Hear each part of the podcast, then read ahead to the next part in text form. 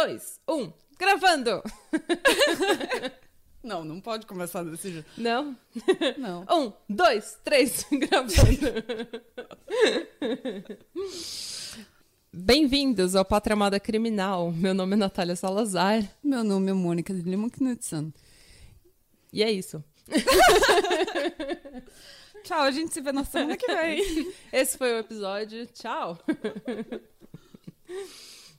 Hum. E aí, como é que você tá? Tudo bem? Eu tô bem. O que, que você tá tomando hoje? Battery. Uhum.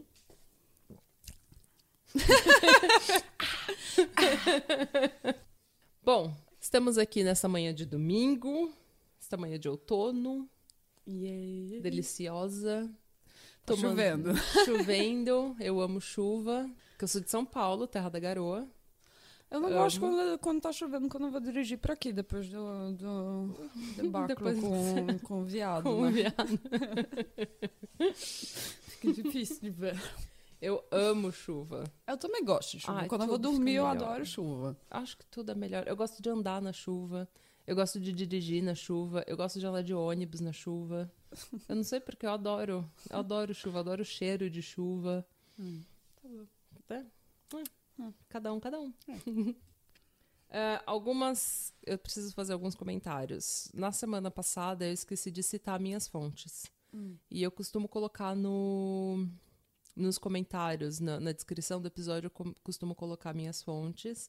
Mas eu acho legal também, pe- pelo menos as fontes que eu, que eu uso, que são do Brasil, eu citar no podcast. É, eu usei um artigo chamado Quem Tem Medo de Satanás, escrito pelo Felipe Siqueira, que eu retirei do site sabotagem.net. A gente compartilhou no Facebook, lá na nossa página. E eu espero que vocês tenham é, um tempinho para ler. É um, um artigo muito bom. Outras fontes que eu usei foi o podcast Satanic Panic e o Last Podcast on the Left. Ontem, quando você não veio pra gravar, Eu dormi. vamos começar a lavar roupa aqui. Ontem, quando você não veio pra gravar, daí eu falei, o que eu vou fazer agora? Daí eu fui treinar e eu fui ver de novo o West of Memphis, que é o documentário que o Peter Jackson fez com o Damien Eccles sobre o caso do West Memphis, do trio de West Memphis. Eu- Nossa, eu tinha, eu- tinha esquecido. Tem tanta coisa naquele caso que é horrível.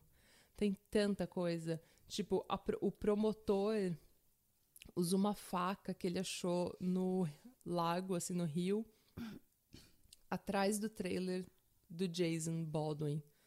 E dele fala que ele tinha usado aquela faca no crime pra mutilar os meninos e depois jogou no, no rio.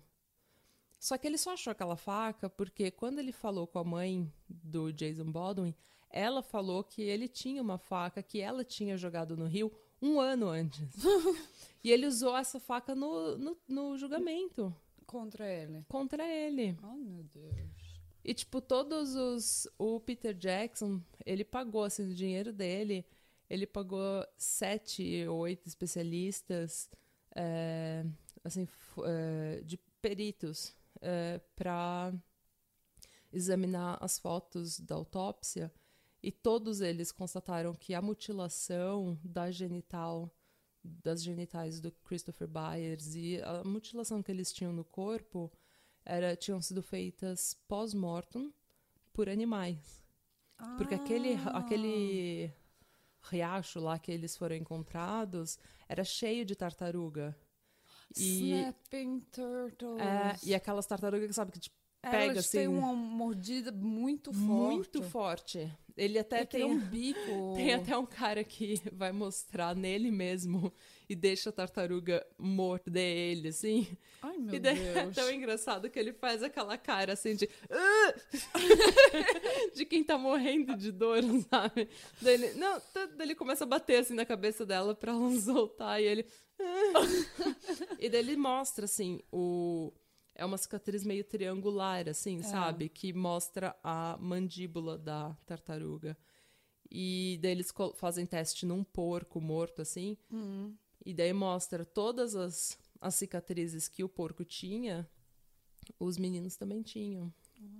Nossa, assim, olha, esse caso foi tão ruim, foi tão. E me deixa tão triste quando eu vejo, porque esses promotores, esses juízes, eles fizeram carreira, fizeram nome em cima desses meninos. E eles sabiam que não era eles. Eles tinham, eles tinham um álibi. Sabe? Eles tinham Ah. gente falando, não, eu vi o Jesse naquele dia. Sabe? A confissão do Jesse, ele começa assim. Ah, isso daí aconteceu meio-dia. A gente não vai fazer um episódio novo Não. sobre isso aqui, não, né? Mas ele fala, ah, é, aconteceu meio-dia. E daí é, os- o policial, não, mas meio-dia eles ainda estavam na escola. Então deve ter sido mais tarde. E daí o Jesse vai falando horário até chegar no mais ou menos 6h30, que foi quando eles acham que aconteceu o crime. E daí essa é a, a confissão que eles pegam. Essa é a parte que eles pegam pra falar, tá vendo? Ele sabia o horário do crime. É ridículo. Que isso? É ridículo. E naquele Innocence Project que tem nos Estados Unidos, que é. Eles exoneram casos de. Pessoa que tá no corredor da morte, eles exoneram usando DNA. E 25% das ex- da exoneração, assim, do pessoal que saiu do corredor da morte por causa de nova evidência de DNA, Eu tenho que pegar um chocolate. eu tô vendo. 25% do pessoal que saiu do, do corredor da morte por causa de DNA, por causa de novas evidências, é, tinham sido presos por falsa confissão. Porque eles confessaram por um crime que eles não cometeram. Nossa. É muito, 25% é muito. muita gente. É um quarto de gente Por que isso que eu não- simplesmente. Por isso que eu não su- suporto a pena de morte, porque 25% é muito, muito. É muito. Eles estimam que 2% das pessoas no corredor da morte é, são inocentes. Nossa, é terrível, assim. Eu, eu fiquei super deprimida ontem de ver um documentário de novo. Eu também tava pensando, a gente falou, a gente tava falando do, é, do Fofão e da Xuxa. E Eu tô pensando que deve ter algumas. Alguém, pessoas que, que estão um pouco novas não sabem dessa história. Eu, É não vou, eu não vou falar a história todinha, mas eu só assim, geralmente. pra Quem tiver mais interessado em saber mais, pode ir na internet que tem milhões de artigos sobre Milhões. isso. É. Mas. é, Artigos e vídeos. ah, e de tudo. Hum. É, mas a história, a história da boneca da Xuxa começou. Isso eu me lembro. A vizinha tinha cortado o artículo do- O artigo. no jornal e a minha mãe levou para casa e mostrou. Aí estava nesse artículo, estava contando a história de uma menina que tinha ganha- ganhado a boneca da Xuxa, que você botou. Tem uma A foto, na foto. página da gente. E, e que ela tinha dormido com a boneca e quando ela tinha acordado, ela tinha um monte de arranhão no corpo dela e, sabe, marca de, de no, no pescoço. É, que ela tinha sido enforcada. É, e tanta coisa. Disse que foi a Xuxa que tinha tentado matar ela quando ela estava dormindo, coisa e tal. Aí começou, né, essa história da boneca da Xuxa ser, ser assassina. é, então, aí, aí eu trancava a boneca da Xuxa, mas eu também tenho um monte de boneca que, que, que me dava um pouco de medo, aí eu, Boneca é uma coisa É, meio é. aterrorizante. é mesmo, né? É uma coisa meio macabra. Não adianta Então, dizer que não. Não, então, Toda boneca é meio exatamente. macabro. Então, ou ela parece um bebê, que ela não é, ou parece um adulto pequeno. Uncanny Valley, sabe? Tudo que tenta imitar uma pessoa de verdade, Ah. a pessoa fica assim um pouco. Ah. É, mas. E a história do fofão, sabe? Quem não sabe do fofão, olha, é, se você for, for procurar uma foto do fofão, é no seu risco. Porque ele era muito feio. Era feio que nem. Oh, meu Deus, eu não sei, eu, Eu não não, sei sei. eu tento pensar, normal. o que, que é? É uma mistura de gorila com Alf, com... Eu não sei, era muito horroroso. Era horroroso aquilo. Eu não sei por que aquilo era um programa infantil. Tipo, vamos fazer um, um personagem infantil. Pegar o, a pior. O, Parece um demônio. é, vamos pegar o, o- personagem mais feio que a gente pode, Então, pode imaginar. é. E o que era no boneco dele, é, o jeito que ele era montado, ele tinha um, um pedaço na cabeça que, que fazia que ele se, se Ele conectava com, com o pescoço e o corpo. É. E esse, esse pedaço de plástico parecia um, um, um facão, uma faca, um punhal. Um, punhal. Hum. E era preto também, quer dizer que todo mundo aí. Ah, É, ele tem pacto com o diabo, e eles estão vendendo isso para as crianças, que é para as crianças se matarem. É, e começou, Ai, e começou o pessoal dizendo, ah, eu achei vela preta, outros acharam. Ah, eu nem sei, viu? Acharam um monte de coisa esquisita dentro do, do, fofão. É. A única coisa que acharam de verdade dentro do fofão real foi cocaína, pelo que eu sei. Ah, isso é verdade. Mas, mas o fofão real, né? Não, Não, o boneco. Não, não teve uma história assim que o Teve. fofão era viciado em cocaína? Era. Ou era o outro? O Bozo O era. O Bozo. Bozo era viciado em cocaína. Ó, a gente vai Olha, ser processada. Os anos, os anos 90 foi muito excitante, viu? Aconteceu muita coisa. A gente vai ser processada aqui acusando todo mundo de ser viciado em cocaína. Ó, gente, a gente não sabe, a gente tá falando besteira aqui, porque a É. gente não lembra. A gente não lembra. Eu tinha 10 anos. A Mônica era velha, eu tinha cinco. Cala a boca, mulher. Eu tinha cinco anos. Ok. Eu era viciada em cocaína Então, Ai. Mas, ó, a- foi como a gente falou, assim, tem na década de 80, 90, tinha. é, a gente até no episódio anterior a gente tentou dar uma explicação de onde que surgiu esse pânico satânico. E eu continuo achando que começou nos Estados Unidos, e daí você pega uma cultura é, onde a presença do diabo, a figura do diabo, é muito forte, figura dos santos, de Deus, é tudo muito forte, como na cultura é, latina, cultura brasileira e tudo mais. E aí vira histeria. Todo mundo achando que é real e que é algo que. E não é algo tão, assim, tão fora do normal, porque até hoje, se você for na internet, tem. Ivete Sangalo recebendo entidade no palco, é, Anitta tem pacto com o diabo, Xuxa tem pacto com o diabo, Ai, Beyoncé tem, tem pacto com o diabo. Ela é o Illuminati. Ai, meu Deus. Todo mundo tem pacto com o diabo. Eu também quero pacto Menos com eu. o Eu diabo. também, eu falei pra ele que ele podia vir pegar minha alma aqui, porque eu não tô usando pra nada, mas ele não tava interessado. o que não é bom pra sua autoestima quando você tenta vender a sua alma pro diabo e ele não se interessa. Ah, deve ser porque ele não existe, né? Deve ser por isso, pode ser também. e no caso da Daniela Pérez, que a gente tratou no segundo episódio, eu falei naquele episódio que eles tinham, inclusive, considerado que o assassinato dela teria sido feito por um para um ritual de magia negra. E aí eu queria só falar os motivos que eles acharam. ok. O local que ela foi no meio do mato? no meio do mato. Só que ela foi encontrada dentro de um círculo queimado. Tipo, eles queimaram um círculo em volta. Eu não sei. Pé de uma árvore. Ela tava no pé de uma árvore. Ok. O que se ela tá dentro do mato, não é tão Esses- difícil estar no pé de uma esses- árvore. Esses detetives tão- tão muito são espertos em... em, em... Experts em sacrifícios. Ah, ok. Mas por quê? Era o quê? Era a década de 80, 90, então eles estavam aquelas imagens, aquela alegoria toda, aquela ideia de que isso era normal, de que as pessoas assassinavam em rituais satânicos. E que, inclusive, nos Estados Unidos, em 91, eu acho, o FBI liberou, um- fez um estudo, assim, bem abrangente na- no, no país inteiro para ver se estava acontecendo algum tipo de ritual satânico, porque eles, eles iam para Michelle, isso é tudo sua culpa.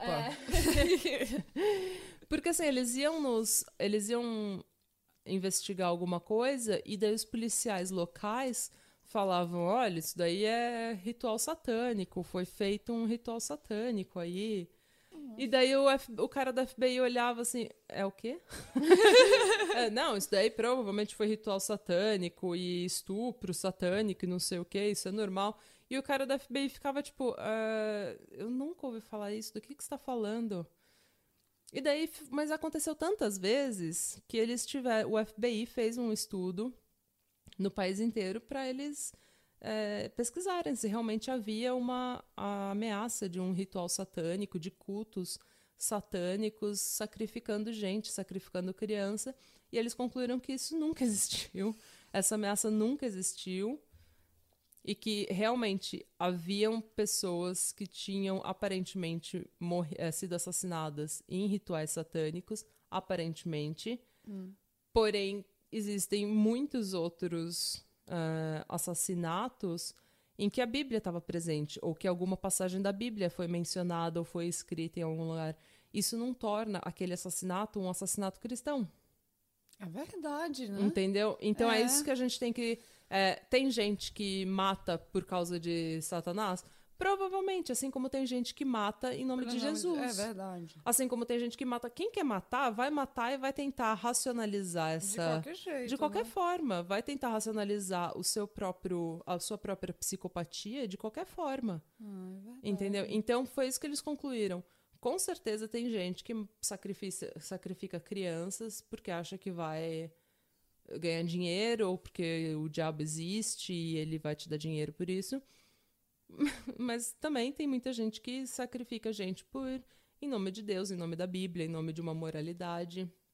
Vários grupos cristãos nos Estados Unidos, na China, mataram um monte de gente. É só procurar grupos cristãos que cometeram assassinatos que você vai, vai achar um monte. Isso não torna os assassinatos cristãos. Só torna assassinatos. Gente filha da puta tem em qualquer lugar É de qualquer religião e qualquer raça. E hoje a gente vai falar de um caso que a gente tá falando assim, ah, isso daí é da década de 80, década de 90, antes da internet. Mas não, a gente vai falar de um caso que aconteceu em 2017, ou seja, dois anos atrás, Oi. e aconteceu em Novo Hamburgo, Rio Grande do Sul. É, já reconhecendo minhas fontes, eu li um artigo muito bom do Igor Nastuk. Nastuk? Não sei. Ele foi publicado no site Pragmatismo Político no dia 6 de março de 2018. E esse foi o principal artigo que eu li. Inclusive, outros artigos citam esse artigo, porque ele é um artigo muito bom, muito bem escrito. E também li o artigo A Perseguição de um Líder Ocultista e um Caso Mal Resolvido de Assassinato de Crianças, publicado no dia 25 de maio no site me- medium.com, do Rafael Tzvako Garcia. Tzvako. Tzvako. Ó, o Rafael Garcia. Podia ter um jornalista com nome mais fácil de pronunciar? Podia. Eu podia ter abreviado esse nome difícil também, né? É, entendeu? O Rafael T. Garcia. Hum. Pronto, tá ótimo. Perfeito. Mas agora eu vou te contar a história. Eu vou ter o desprazer de te contar a história de duas crianças que foram esquartejadas em Novo Hamburgo e até hoje a gente não sabe o que aconteceu com elas. Ok. Qual a idade delas? Deles, delas? Contarei-a. Contarei-te. Ok. um homem achou no meio de um matagal em uma zona rural, no bairro de Lomba Grande, Novo Hamburgo, Rio Grande do Sul, os corpos de duas crianças esquartejadas. Eles acharam, ele achou pedaços das crianças. Os pedaços dos corpos estavam embalados em sacos plásticos e dentro de caixas de papelão. Eles, eles identificaram um dos corpos pertencendo a uma menina entre 10 e 12 anos e um menino entre 8 e 9 anos. A menina, ela tinha cicatrizes no braço de como alguém que acordou sendo, eh, sendo esquartejada, sendo mutilada e tentou se defender. Ela tinha defesa, Ela assim, tinha marcas de corte, defesa. é, Marcas de defesa. Isso. Hum. E o menino tinha 5,3 decigramas de álcool por litro de sangue. Isso é muito, né? É tão muito que é o suficiente para levar um adulto a coma alcoólico. E ele tinha entre 8 e 9 anos, então ele estava provavelmente assim, apagado, ele já estava basicamente morto. As partes do corpo dele estavam em sacos plásticos, como eu disse, e em caixas de papelão. Essas caixas de papelão eram de produtos que, ela, que não vendem no sul do país. Então, elas vieram de outra região. Tanto que, assim, ó, o problema desse caso é que não existem testemunhas, não existe nenhuma evidência física no local, não existem nenhum, assim, nenhum caso de criança desaparecida na cidade, nenhum pai procurando seus filhos, nada. Não tem absolutamente nada nesse caso. Uhum. Então, o delegado Rogério Baggio, que é o delegado titular da Delegacia de Homicídios, ele investigou o caso durante vários meses e ele não achou absolutamente nada. Até que ele saiu de férias. E quando ele saiu de férias, Aí veio alguém que sabia fazer o trabalho melhor. veio alguém que fez o trabalho. Se fez melhor, eu vou deixar pra você decidir daqui dois minutos. Ok. Mas, ó, quando o delegado Rogério Baggio, que é o titular, saiu de férias em janeiro de 2018, o delegado Moacir Fermino substituiu ele e, em menos de 10 dias, resolveu o caso. Não! Como? Quando, quando isso é bom, isso é bom. É bom, é bom, né? É verdade. Ou, quando você inventa, você inventa. Fake it till you make it. Segundo Moacir Fermino, tudo teria acontecido no sítio chamado Templo de Lúcifer. Ou como ele diz na entrevista, no Templo de Lucifer. ele fala assim, né? Aconteceu tudo lá no Templo de Lucifer. Então, segundo Moacir, tudo teria acontecido nesse Templo de Lúcifer, onde Silvio Fernandes Rodrigues, que utiliza elementos de várias religiões para ajudar o pessoal com problemas conjugais e financeiros, Que não xamã. que nem um xamã. Eu não sei, porque eu não sei o que um xamã faz.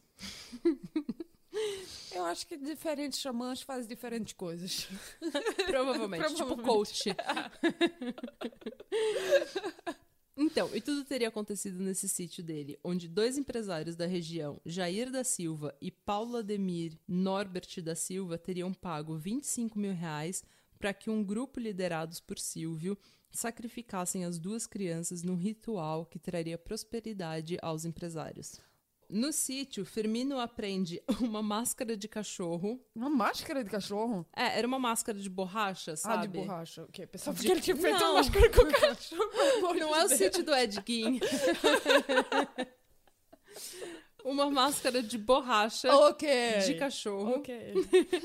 uma capa, umas coisas nada a ver, assim, sabe? Umas coisas tipo. Eu que você adoro. pode- Imagina eu adoro ele- uma capa. se Se, eu ele tivesse entra um aqui em desculpa pra usar casa- capa todo dia, eu usava. Não, eu também ia usar uma capa todo dia. Se ele entra aqui em casa e acha as varinhas que eu tenho do Harry Potter, ele vai achar que eu tô sacrificando todo mundo pra Satanás. Tem espada na minha parede, tem um monte de vela dentro de casa. Enfim, o que, que ele ia achar que eu tô fazendo aqui? Se uma máscara Ah, de cachorro dizer- é prova de dizer que ele que- esquartejou duas Quer- crianças. Ah, ele, ele achou a máscara, máscara de cachorro, a capa. E achou que isso Olha, era a prova. capa é normal. Todo mundo tem uma capa em casa. Eu tenho uma capa em casa. Ok, todo mundo não. A menos que. Quem Bom, não tem, ó, quer. Quando eu fui no, no passeio lá do Harry Potter, nos estúdios lá em Londres, eu queria uma capa, eu só não comprei porque era Hum. Então, é isso extremamente dizendo. caro. Quem, quem não tem, quer. Quem pelo não menos. tem, quer. Porque uma capa é muito legal, É, realmente. então. Aí, então... Todo Me mundo desculpa, mas essa coisa. é, Coitada de- da é. capa, tá sendo prosseguida. Não, ele pegou umas coisas nada a ver, assim, sabe? E A falou máscara que de isso- cachorro eu entendo, mas a capa. Não, mas ele falou que isso daí era prova de que o cara teria esquarte- eh, esquartejado duas crianças em um ritual satânico. Por quê? Ele Tá ganhou a muito capa mal contado. Tá muito mal contada essa Não, tá- história. Mas isso daí não é, ó. Não é a pior parte. Não é a pior parte, fica muito, muito pior. Bom, Rodrigues, né, o Silvio Fernandes Rodrigues, ele foi preso.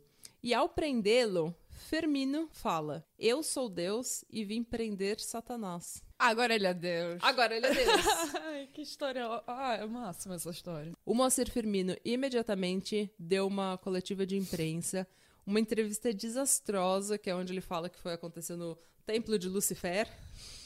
e ele, nessa entrevista ele foi confrontado pelos jornalistas, porque assim, ele chegou e falou é, que o caso todo tinha sido resolvido graças a profetas de Deus, entre aspas, né? Profetas de Deus, Ok. que teriam revelado a história para um servo de Deus, que era ele. Aham, claro, claro.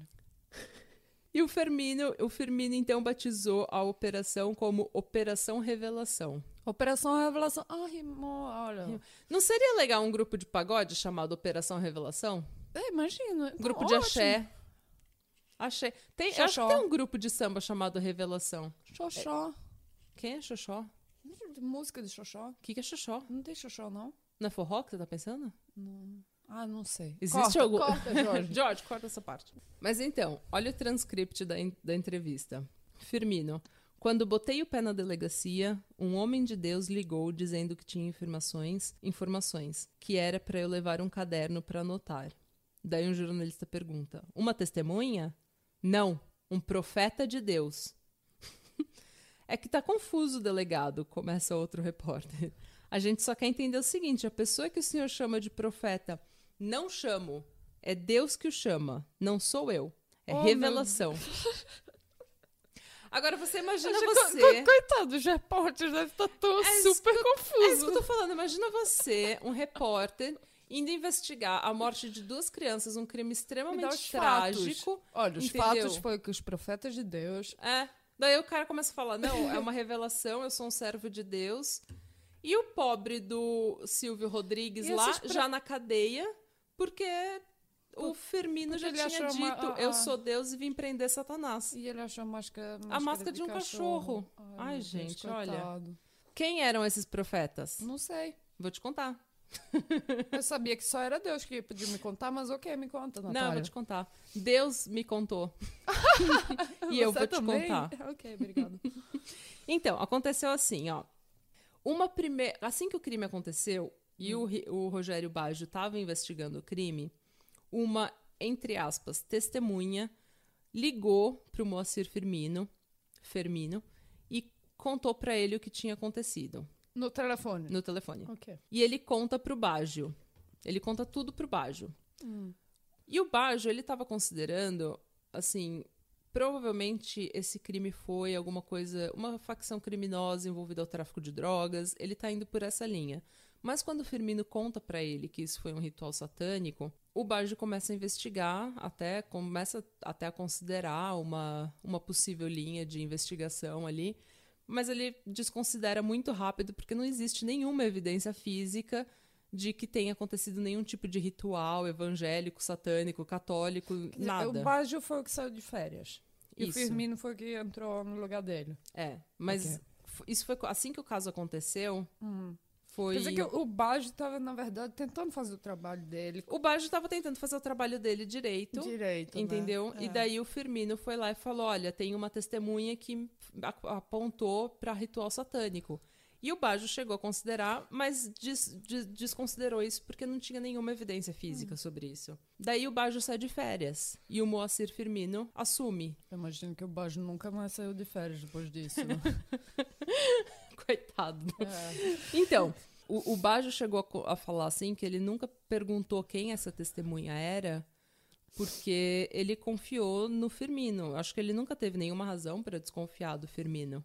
É o colega dele. Não, mas é né? o colega. Então ele falou assim, até por uma questão ética, eu nunca perguntei quem que era essa testemunha, é, da onde que ele tinha tirado essa, essa dica. Eu só entendi que era uma pessoa de confiança dele, então deixei pra lá. Hum.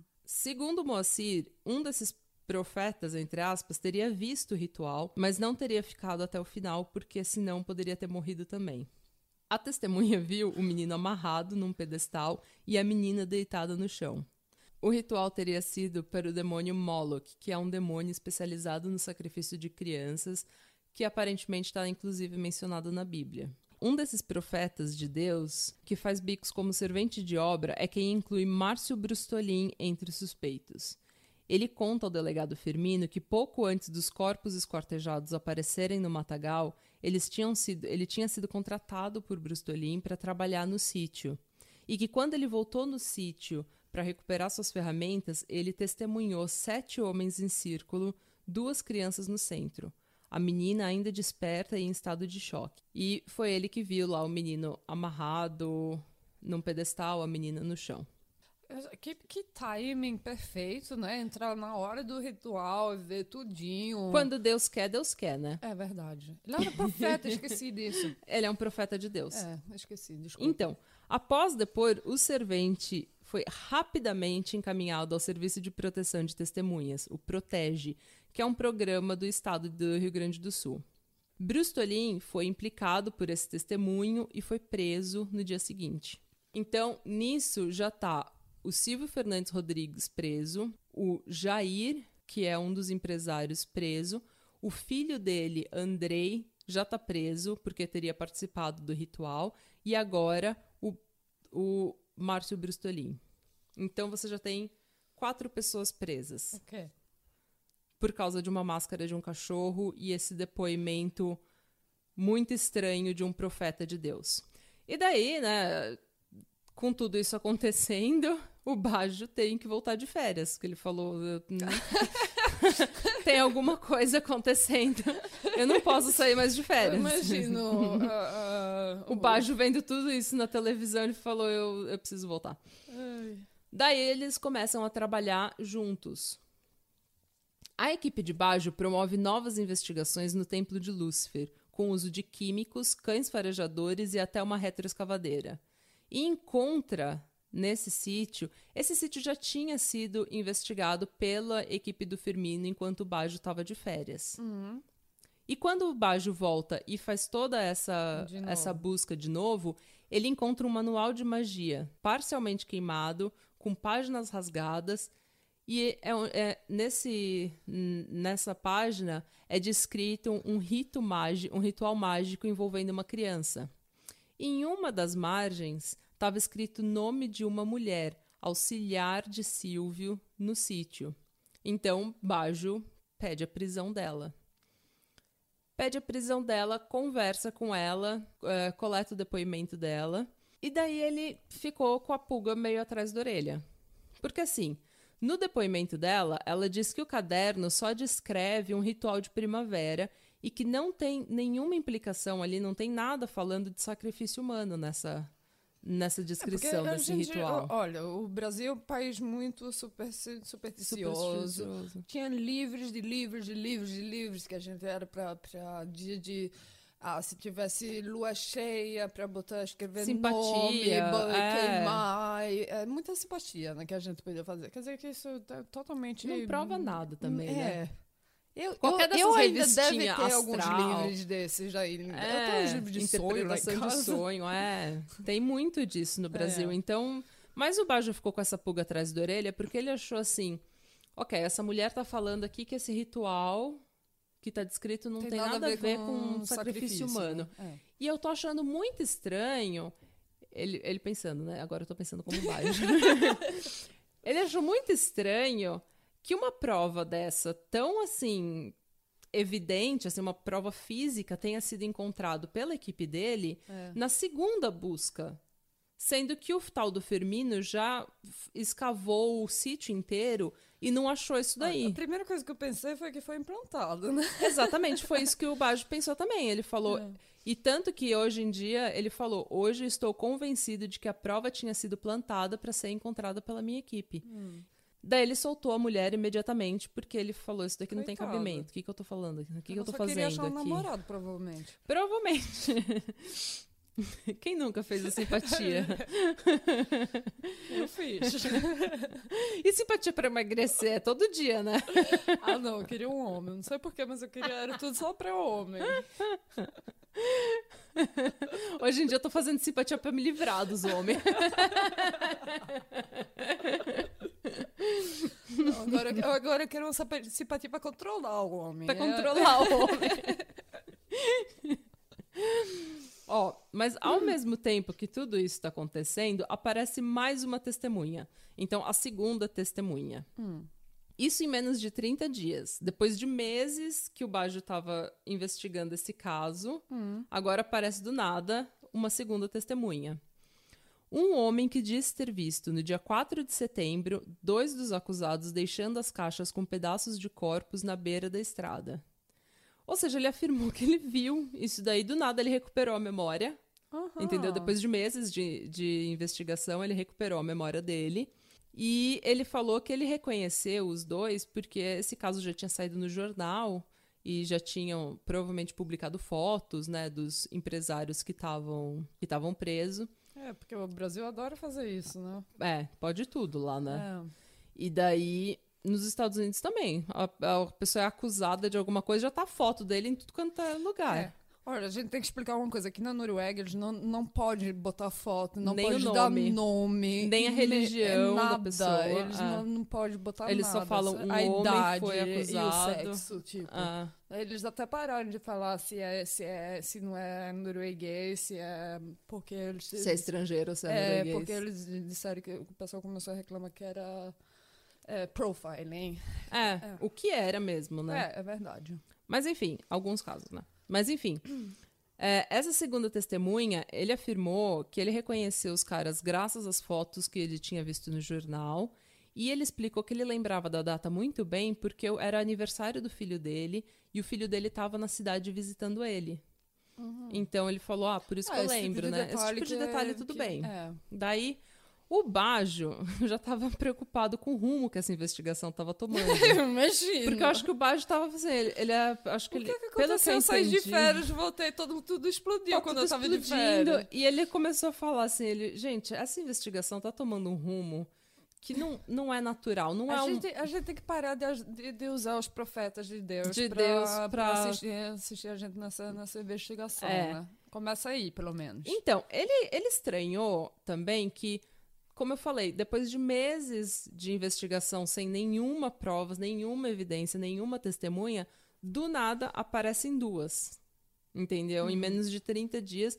E essa daqui com uma memória fantástica, dando detalhes. Então, ó, a testemunha garantiu ainda que ele não estava sozinho no carro quando ele viu é, esses, as pessoas dispondo dos corpos, né? É, ele estava junto com um amigo, um pintor chamado Guilherme, colega de serviço a quem ele dava carona todas as manhãs. E daí o delegado falou: Ah, que bom, né? Então vamos lá. Quem que é esse Guilherme que pode confirmar o seu testemunho? Daí a testemunha ficou: "Ah, ah, Então. É, hum, Ah. ah, hum." E daí ele começou a descrever um Guilherme que morava em Santa Catarina. Que tinha pele azul, cabelo vermelho. Não, então, ele começou a descrever um cara que morava em Santa Catarina e não sei o quê, e acho que ele deu um nome falso lá. Ah. E daí ele falou: tá bom, então. E daí a equipe do Firmino ficou encarregada de ir até Santa Catarina para recolher o testemunho do tal do Guilherme. No outro dia, o Bajo chega na delegacia e eles não foram recolher o testemunho do tal do Guilherme. Por quê? Porque eles descobriram que o tal do Guilherme que esse cara tinha narrado aí, ele era um médico em Santa Catarina. Ok. Você confundir um ortopedista com um ginecologista, ou um, bem, anestes- né? um Mas anestesista. e um mas um médico. pintor e um médico fica meio estranho. Mas daí o Firmino falou: mas não tem problema, fica tranquilo, porque a gente já tá indo, já descobriu quem que é o verdadeiro Guilherme, e a gente tá indo lá colher o depoimento dele. Só que o Bajo, como eu falei, já não tava gostando do rumo. Ele tava acordado agora, né? Então, o Bajo fala: achei muito estranho, mas muito estranho, pois os dois homens reconhecidos pela testemunha eram muito diferentes. Um era 20, tinha 20 e poucos anos e o outro 40. Um era pintor, o outro era médico. E como você não vai reconhecer alguém com quem você trabalha junto e dá carona todo santo dia, como ele tinha narrado? Então o Bajo ficou com a pulga atrás da orelha e foi lá falar com a esposa de uma das testemunhas. Duas informações vieram à tona quando ele foi falar com a esposa da testemunha. Uma que em setembro a testemunha não estava fazendo bico de obra como ele tinha dito que fazia. E o filho dele não tinha ido visitá-lo no dia 4 de setembro. Sobre isso, o Bajo falou o seguinte: já não dormia, só pensava que provavelmente havia pessoas inocentes presas, mas precisávamos ter certeza antes de agir. A cadeia não é um lugar muito amigável, amigável para quem é assassino de crianças.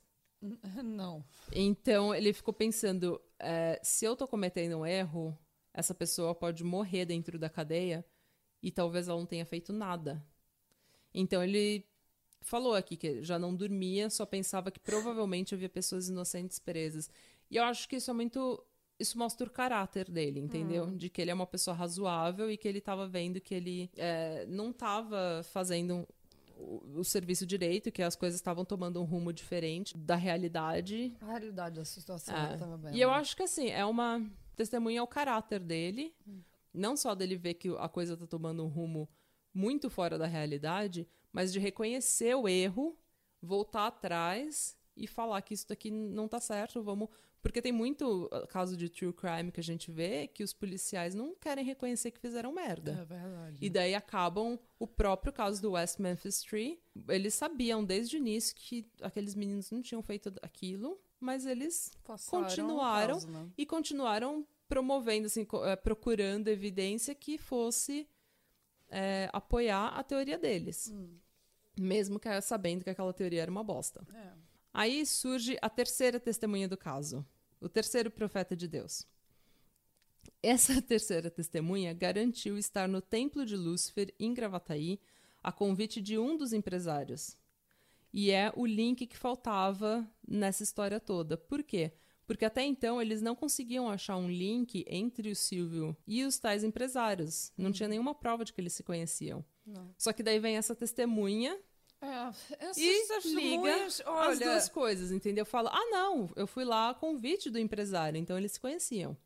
Só que daí, é, em acareações envolvendo as três testemunhas que apareceram em 2018, a verdade começa a vir à tona. A testemunha, entre aspas, profeta de Deus, que supostamente viu dois dos acusados deixando as caixas à beira da estrada, é, foi desmentida pela própria esposa. Como eu falei, o filho não tinha visitado o pai e ele não estava trabalhando como pintor nessa época. foi tudo mentira. Foi tudo mentira.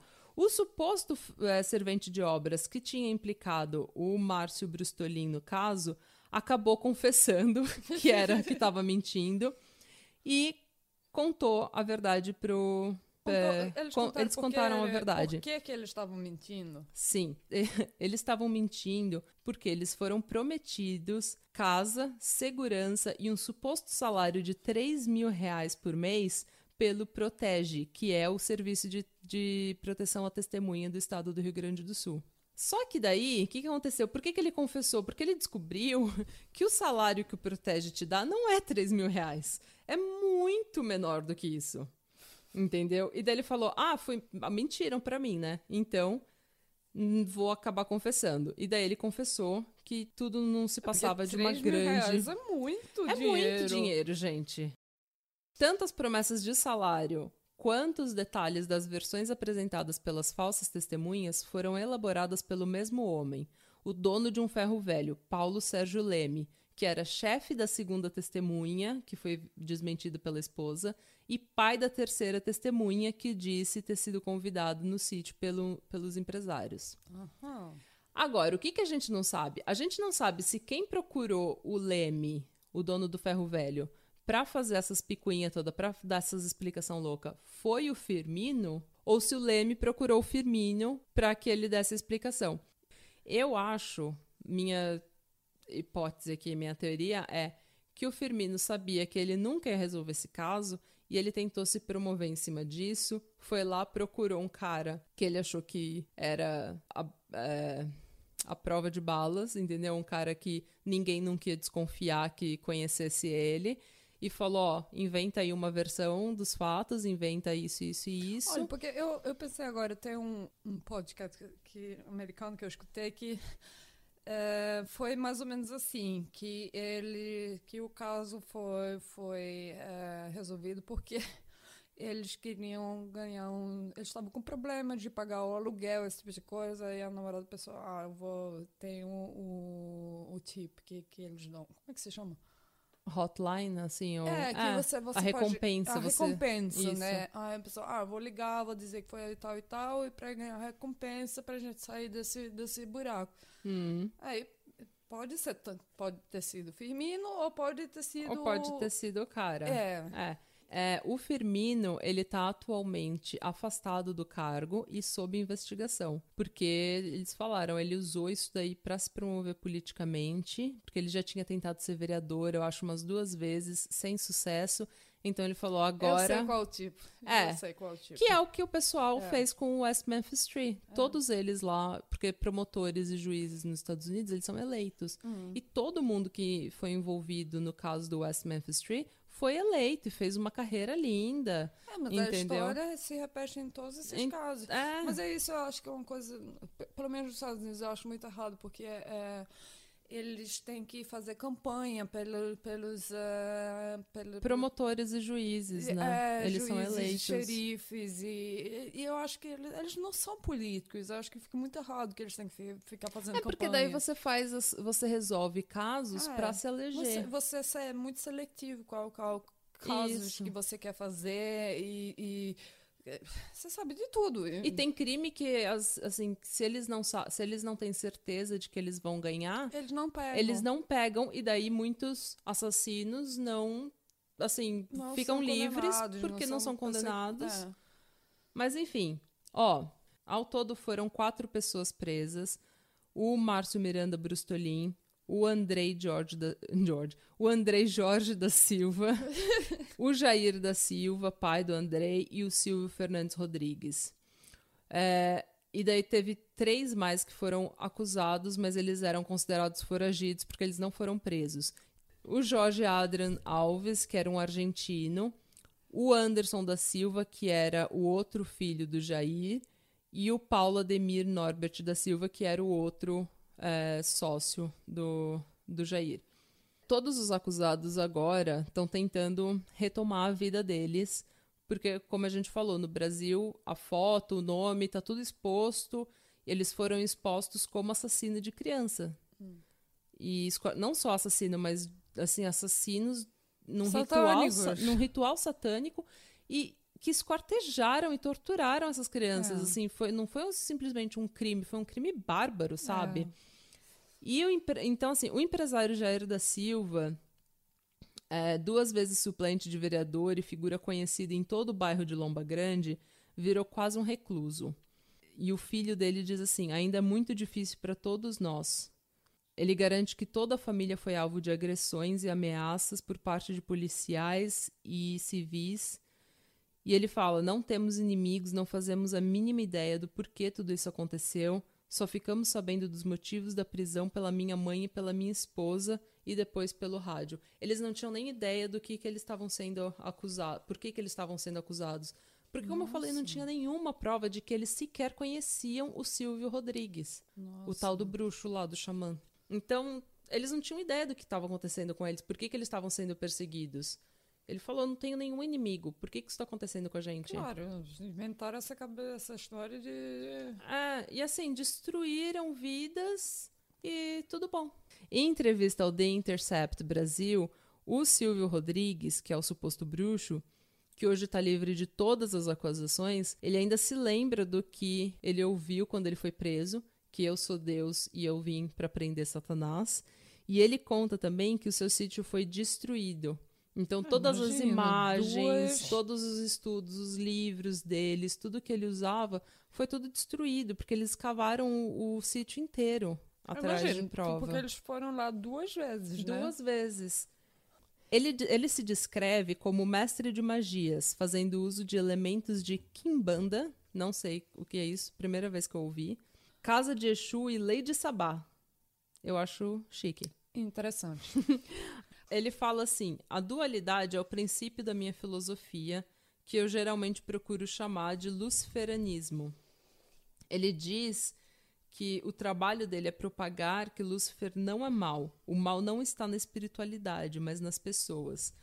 É, seja como for, ele garante não fazer uso de sangue animal e muito menos humano em seus rituais. E como eu falei, os, assim, ele tá tentando recuperar a vida dele. Ele escreveu aqui, ele contou aqui que onde ele tá passando, assim, no. Será que ele é benzedor? Deve ser, não sei. É.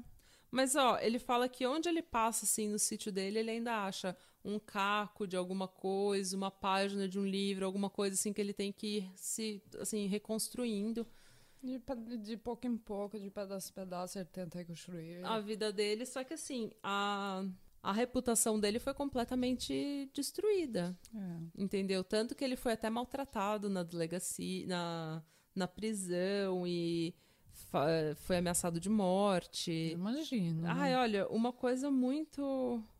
é, muito ruim. Muito. é, eles destruíram a vida dessas pessoas pra nada. Pra absolutamente nada. Porque dois anos depois, essas crianças continuam esquartejadas, mortas e ninguém foi preso pela morte delas. É. Ninguém. Não existe uma, uma pista, não existe nada. E eles perderam tanto tempo e recurso, né? Dinheiro, o que no Brasil a gente não pode, assim, achar que é infinito, porque eles, muito pelo contrário, assim, os recursos para a polícia são muito pequenos. Então, eles perderam recursos, perderam dinheiro, perderam tempo, assim, caçando bruxas, assim, fazendo Perseguindo, Perseguindo reli- é, satanistas perseguindo- inocentes. Então, perseguindo religiosamente as pessoas, o que é crime no Brasil, todo mundo tem o direito à sua crime no mundo religião. inteiro. Ah, não, no mundo inteiro. Mas é crime no Brasil, todo É. mundo tem direito à sua religião, à sua tem direito Liberdade de de se religião. reunir, direito de culto, e ninguém tem direito, ninguém pode passar por perseguição religiosa no Brasil. Mas foi exatamente o que aconteceu aqui, foi perseguição religiosa. E como eu falei, porque o Firmino tinha eh, assim, ele tinha vontade de se promover politicamente e ele era muito, muito assim evangélico, recentemente convertido à, à, à igreja adventista. Born again Christian. É, e assim, querendo, sabe, ser o servo de Deus. Imagina você falar que você é Deus e veio prender Satanás. Olha a síndrome de quero ser herói da situação, Ai, sabe? meu Deus. Ah, eu fico assim. O Rafael Garcia, é, ele até escreve no, no artigo dele que as igrejas evangélicas pentecostais e ne- neopentecostais, que são aquelas que falam em língua, sabe? Born again, Hum. born again Christian, elas cresceram muito no Brasil. E a gente até comentou, eu acho que no último episódio, que hoje em dia, na década de 80, era 5% da população era evangélica, hoje em dia é 22%. E eu não sei como que é a última vez que você foi no Brasil, não sei como é no Nordeste, mas lá em São Paulo, na periferia onde a gente mora, assim, Grajaú, Parelheiros, mano, é uma igreja evangélica atrás da outra. Ah, lá no, lá no Nordeste também, a gente... Assim, eu nunca... ah, No Recife eu não via tanto mais, porque a gente morava assim mais no, no centro da cidade, mas quando a gente ia pra Paraíba, você vê mesmo, e, e não precisava, não era, não era nenhuma igreja, era só um... um, um- É uma garagem que Uma eles pintam de azul, garagem, colocam é, umas cadeiras brancas de plástico. A gente reconhecia porque tinha, tinha ah, a cruz em cima da porta e todo mundo era vestido que nem crente, né? Hum. É, Não, e a gente escutava assim, eles também, né? Não, é, Claro que a gente escutava. Mas assim, não tem critério. Tipo, a igreja evangélica. É uma, assim. Crítica que a gente pode fazer é, tipo, a igreja católica, ela tem. Ela deve é, satisfação ao Vaticano. Então, existe uma certa, um certo governo central que controla as igrejas católicas, entre aspas, né? É. Mas a igreja evangélica, ela não deve satisfação pra ninguém. Eles Qualquer também- um pode abrir uma igreja evangélica. Eles, eles fazem um.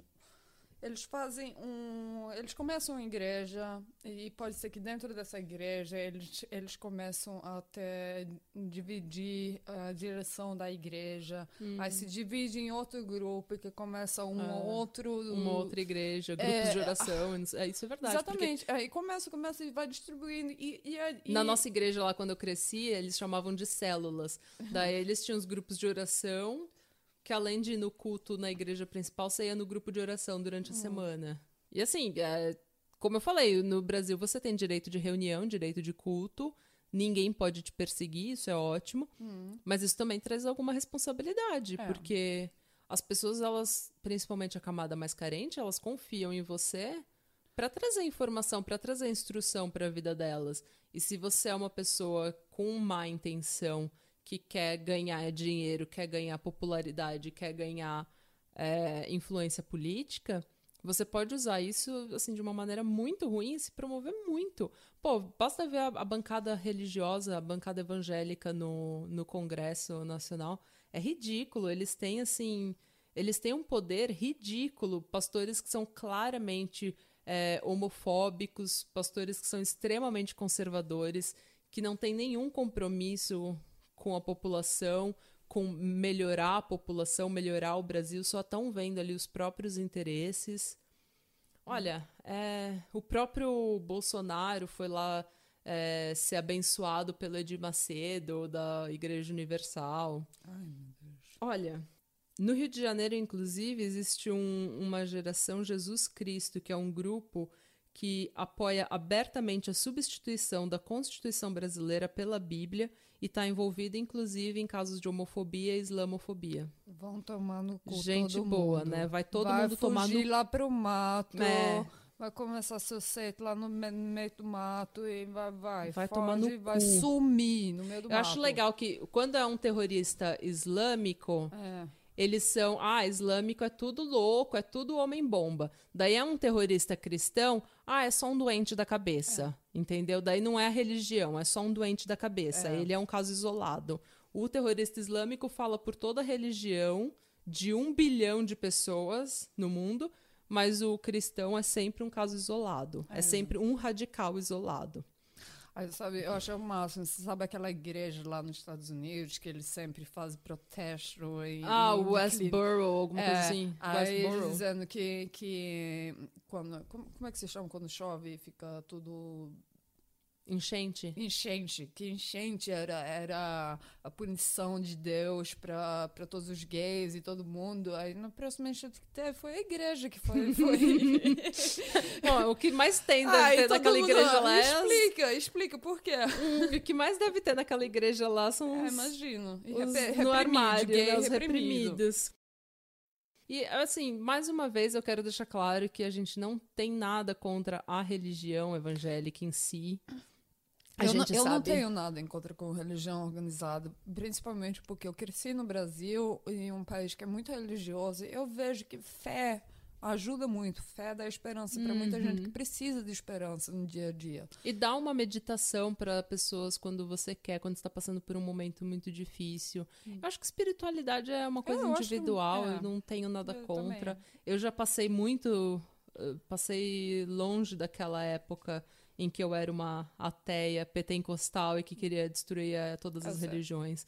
Isso daí a gente faz quando a gente é jovem e punk, e depois É. a gente cresce e vê que não é bem assim. Não. Inclusive, tem uma, uma igreja perto da casa da minha mãe que eu adoro, que é a Bethesda. Uhum. Porque eu até sigo o pastor no Facebook no, no Instagram, porque ele é uma pessoa assim muito comprometida com humanidade, sabe? Ele é meio que um psicólogo quando ele fala. Ah, mas tem um desses. Ele te- é, então, ele te dá um- aquela instrução assim de como ser uma pessoa melhor, de como usar.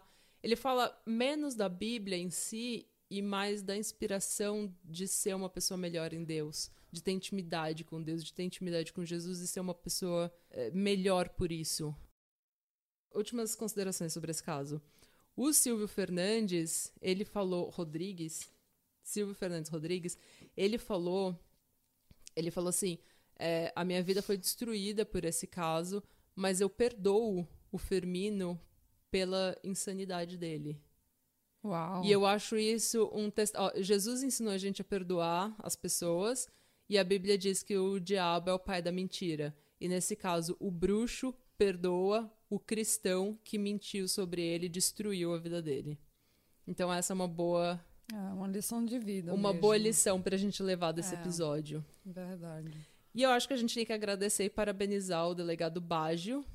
Coitado. Porque- Eu imagino que depois disso ele nunca mais saiu de férias. Eu né? acho que ele precisa de férias imediatamente.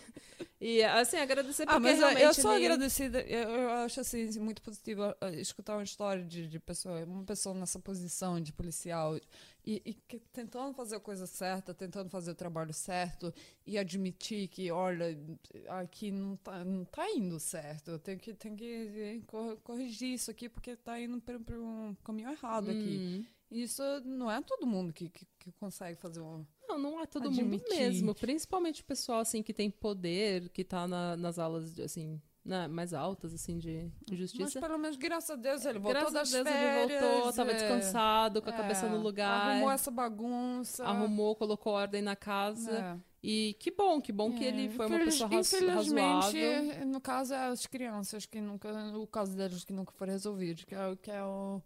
Que eles que saem perdendo nesse caso, né? É, porque até hoje não tem nenhuma prova, não tem. E se existisse qualquer tipo de prova, qualquer tipo de evidência física, qualquer tipo de eh, linha de investigação que fosse levar alguma coisa, hoje em dia já se perdeu, com dois anos depois. Depois que eles passaram meses aí tentando caçar a bruxa e É. tentando ser Deus, É. entendeu? É, Devem ter enterrado tudo que é de, de Claro. evidência de outra coisa. e parece que então. até hoje eles não acharam a cabeça das crianças. O quê? Eles só acharam. É, eu vi isso, só que eu não, eu não tenho certeza, porque assim, eu, os- eu, vi, eu li tanto artigo, Nossa, como é que a pessoa. a cabeça começa a ficar meio.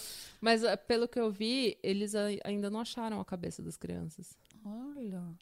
Uh. E tem uma teoria de que elas não são brasileiras, de que elas são É, eu argentinas, como eu escutei essa falei. teoria também. Uhum, porque não tem, elas não. Não- não- no é DNA não, registro. não deu nenhum registro na, Ah. no database, assim. no banco de Coitadinho. dados. Então, nossa, é, é um caso muito terrível. E assim como o do West Memphis 3, ninguém foi preso, ninguém provavelmente vai ser foi responsabilizado. E a gente tem corpos de crianças que tiveram a vida delas arrancadas, completamente destruídas pra nada. É verdade. Então é tragédia dos dois lados. Mas esse, esse, esse é o podcast, né? A gente nunca fala de nada feliz nesse podcast. É só tristeza e quando a gente acha que vai ficar pior, fica muito pior. É verdade. É a sua dose de, a sua dose semanal de tudo de pior que acontece na humanidade. Ah, é verdade. Mas e a gente espera que todos é, que todas as pessoas que, foram envolvidas se recuperem e provem que foram inocentes e provem, né? É, porque só foi dois anos atrás. Isso eu, Ah. eu fico pensando que foi um tempão atrás, mas. Dois anos dois atrás. anos atrás. Foi... Não, e como eu falei, a gente fala, a gente acha que isso daí, esse pânico satânico, ficou no- na década de É. 90, só que existem relatos de Wiccas sendo é, perseguidos no Brasil. Tem até. Tem, tem até um Para caso. de perseguir os Wiccas. Eles não são bons, porra, né? eles são bruxos brancos, eles não Ah. matam ninguém, eles querem. Eles são. Ah, pelo amor de Deus, para. Para. Deixa eles em Para. paz. Não, e muitos casos ultimamente de terreiros e, assim, casas espíritas, casas de umbanda, de candomblé sendo é, destruídos, é, sendo destrui é, gente sendo ameaçada. Isso é pura ignorância, porque, como a gente falou no episódio 1, né, no, no episódio anterior, a gente tem essa cultura tão rica africana, essa- essas religiões tão ricas que misturam religiões africanas com brasileiras, com conhecimento indígena, e a gente não tem ideia do que elas fazem, não tem ideia da filosofia delas, não, não sabe o que, que é, e daí qualquer Zé Ruela que fala, ah, eu matei porque eu sou do candomblé, daí a gente, ah, então tá. E daí a gente acredita, porque a gente é ignorante, É. entendeu? Não tem conhecimento. Então talvez esse seja um bom, uma- um bom dever de casa. Vamos aprender mais sobre as religiões africanas e vamos parar de perseguir as religiões que não são cristãs. É, investiga, tenta aprender sobre a religião antes de começar a perseguir. Isso. E respeito, respeito, um Respeito, outro. só respeito, gente. Não- Ninguém precisa gostar. Você não precisa gostar de É, ninguém, não, não precisa, precisa nem entender, não Né, precisa, só não precisa gostar, mas respeitar que, que outras pessoas têm, têm outras ideias É. E diferentes. não se envolver em política. Não envolve seus líderes religiosos em política. Não acha que porque eles são seus líderes religiosos, eles vão ser grandes políticos, porque normalmente, mais vezes do que não, eles não são. Não, é verdade. Sim. E então, e, e no próximo semana a gente vai ter o, o último episódio do, Da nossa série da de nossa Halloween. série, né? É, eu não vou dar muitos detalhes, não, mas eu tô super excitada de fazer esse, esse episódio. Super empolgada. É. Eu também tô louca. Ah, tem E- muito, muitas curvas, muitos, sabe? Ai, tanto detalhe. Muitas reviravoltas, Ah, muitos muitas detalhes. viravoltas, muitas viravoltas, muita doidice, muita, muita, é. Então, compre sua pipoca e encontre a gente nesse mesmo canal, nesse mesmo horário. Lembra que o Chaves falava menos. isso? É verdade! Ai, o Chaves, Nesse o mesmo horário, Colorado. nesse mesmo canal. Ai, ai, você me, ah, me deu uma lembrança agora. Eu vi o Chapolin Colorado levando a pedra de isopor em cima da cabeça. É o aerolito lá. Mas então, gente, obrigada por ouvir. Esse é nosso episódio. E até a semana que vem. É, então, é, a gente tem que fazer propaganda, meu amor. É verdade, desculpa.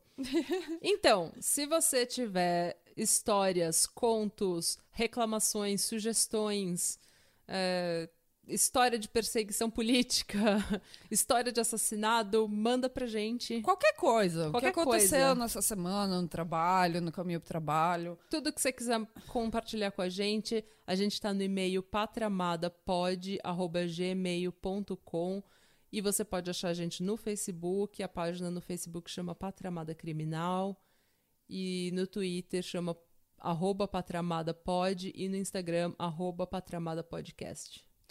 E a gente vai ver se a gente vai fazer uma página na, na internet A gente pra vai. ficar mais fácil de achar a gente, né? Isso. A gente vai fazer uma página na internet e um grupo no Facebook em que vocês podem debater e compartilhar links e artigos e sugestões e tudo lá. É, então, eu quero. Tomara que, que vocês vão pra lá, porque eu adoro ficar lendo. A Mônica é viciada em ficar lendo as coisas. então. Ela vai ler e responder tudo, com Os certeza. comentários que são, que são parte melhor do, É. de tudo, né? É, então, a gente tá fazendo. A, a gente mora na gringa, ouve podcast da gringa, vê filme da gringa. A gente quer ter mais interação com os brasileiros e aprender mais sobre a nossa própria cultura, saber o que tá acontecendo no Brasil e fazer amigos. Exatamente. E a gente tá vendo que o público tá crescendo todo dia, mas eu tô faltando um pouco mais de gente do Nordeste, sabe? É, hum, do Recife, pelo menos. bora, que é isso, venha, junte-se a Pernambuco. gente. Vamos falar de desgraça junto, Nordeste. Yay. Então, Isso, é, mas a gente quer agradecer realmente, os números estão crescendo toda semana e a gente quer agradecer a todo mundo que é, tá porque ouvindo. a gente tá entendendo seguindo. que não é só a família e amigos que estão escutando. É. Mas então, gente, muito obrigada mesmo, viu? Então a gente vai se a gente se fala na próxima semana. Vai ser um episódio ótimo. Eu acho que todo mundo vai adorar. Vai ser uma história diferente. Bem diferente. Bem diferente. Bem diferente. Bem diferente. Eu vou adorar fazer esse episódio. Isso. A Mônica tá estudando todo dia. É. Toda nerd. Todo nerd. ah, eu sei que. Ah, muita coisa, muita coisa pra falar, viu? Muita coisa. É isso aí, gente. Obrigada e até a próxima. Radebra. Radebra. Rade. Tchau.